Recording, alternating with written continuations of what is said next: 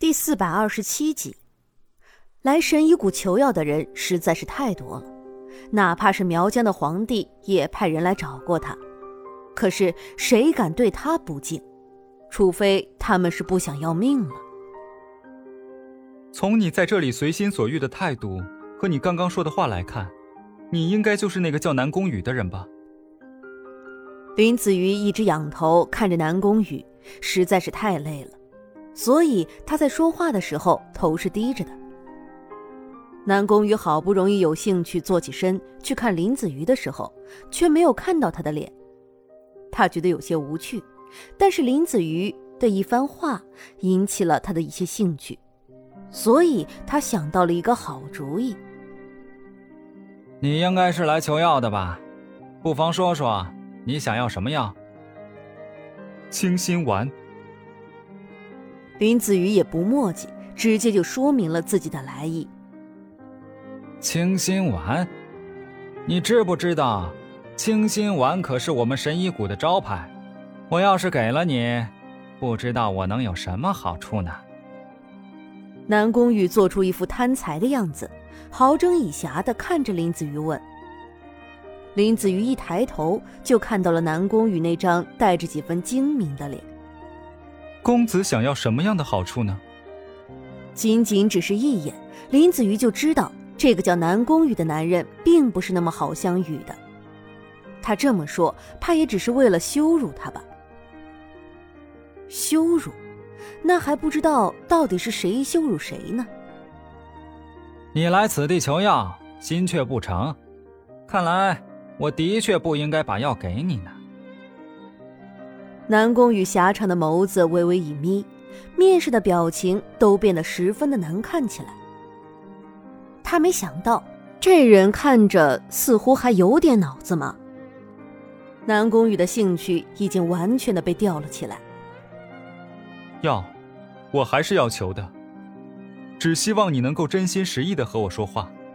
你想要什么，我都可以给你找来，但这羞辱，你是给谁的？林子瑜也抬起了头，直视着南宫羽的眼睛。羞辱！南宫羽像是听到了什么可笑的话一样。你怎么会觉得这是羞辱呢？难道不是吗？南宫羽，你知道我是谁吗？我说的话向来都没有人敢拒绝，你明白了？林子瑜是高傲的，虽然他知道。他这样的态度很容易导致自己求药失败，但是身为林家人的骄傲，不允许他向任何人低头。这一辈子有苏月心一个人就够了。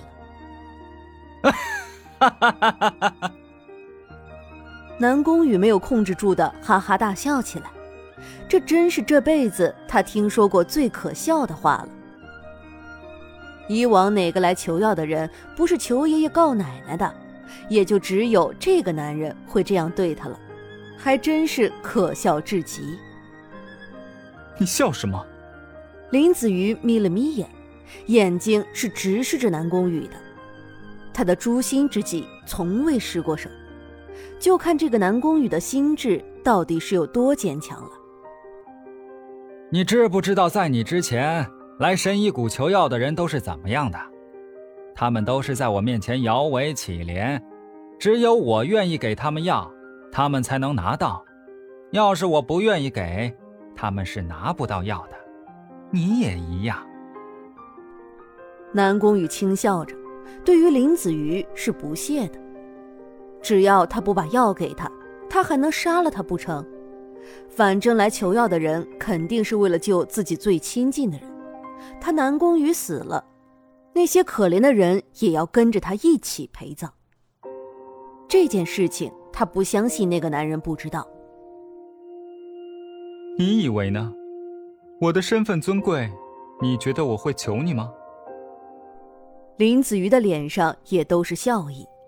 他知道，经过这一出，南宫羽绝对不会把清心丸给他。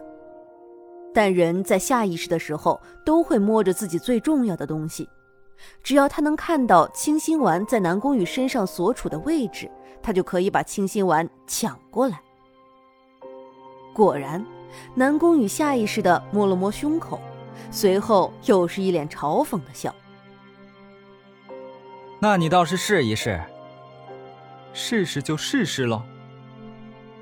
林子瑜的面上的笑意越发的深了起来，他以迅雷不及掩耳之势快速上前，抓住了树干，猛地爬上了那棵树。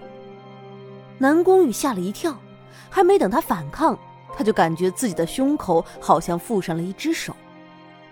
而等他回过神的时候，胸口藏着的清心丸已经被拿走了。你，南宫羽心里大骇，看着林子瑜的表情。都变得有了几分忌惮。这个男人的武功竟然如此之高，是他大意了。多谢公子赐药。林子瑜的心里一喜，紧紧的握着那小小的瓷瓶，一跃下了那大树。喂，你竟然用这样的方法夺药！你给我记住，以后我还会来找你的。南宫羽坐在树枝上，面上都是恼意。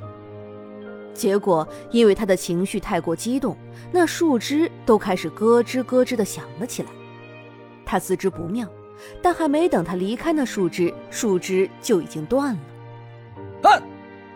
他一下子从树枝上掉了下来，摔得他屁股都快摔成四瓣了。真是可恶啊！南宫羽看到林子瑜渐渐远去的背影，拳头都不由得握紧了，真的是要气死他了。他一定不会放过那个男人的，一定不会。林子瑜自然是感觉不到南宫羽的怨念的，他只顾着把药带去给苏月心吃掉。于是他一路施展轻功，好不容易才到了客栈。只是让他没想到的是，在客栈的大厅里，居然看到了一个让他不愿看到的人。他下意识地将手中的瓷瓶握得更紧。正在他犹豫着要不要去和沈炼打声招呼的时候，就看到沈炼已经站起身离开了客栈。他正准备追上去，可是想起自己手里的瓷瓶里还装着能救苏月心的药，他便没有追上去，而是拿着药去了客栈的房间。苏月心全身冰冷的，好像不是活人一样，但林子瑜知道他还没有死。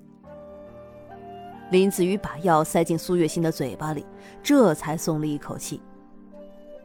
苏月心的面色在吃下药丸之后变得缓和了下来，原本苍白的面色也变得红润了些。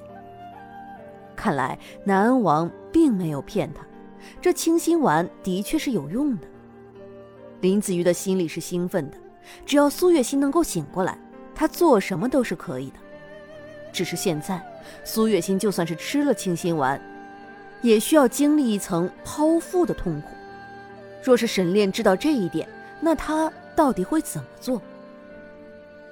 林子瑜原本已经放下的心又提了起来，他到底应不应该把事情告诉沈炼呢？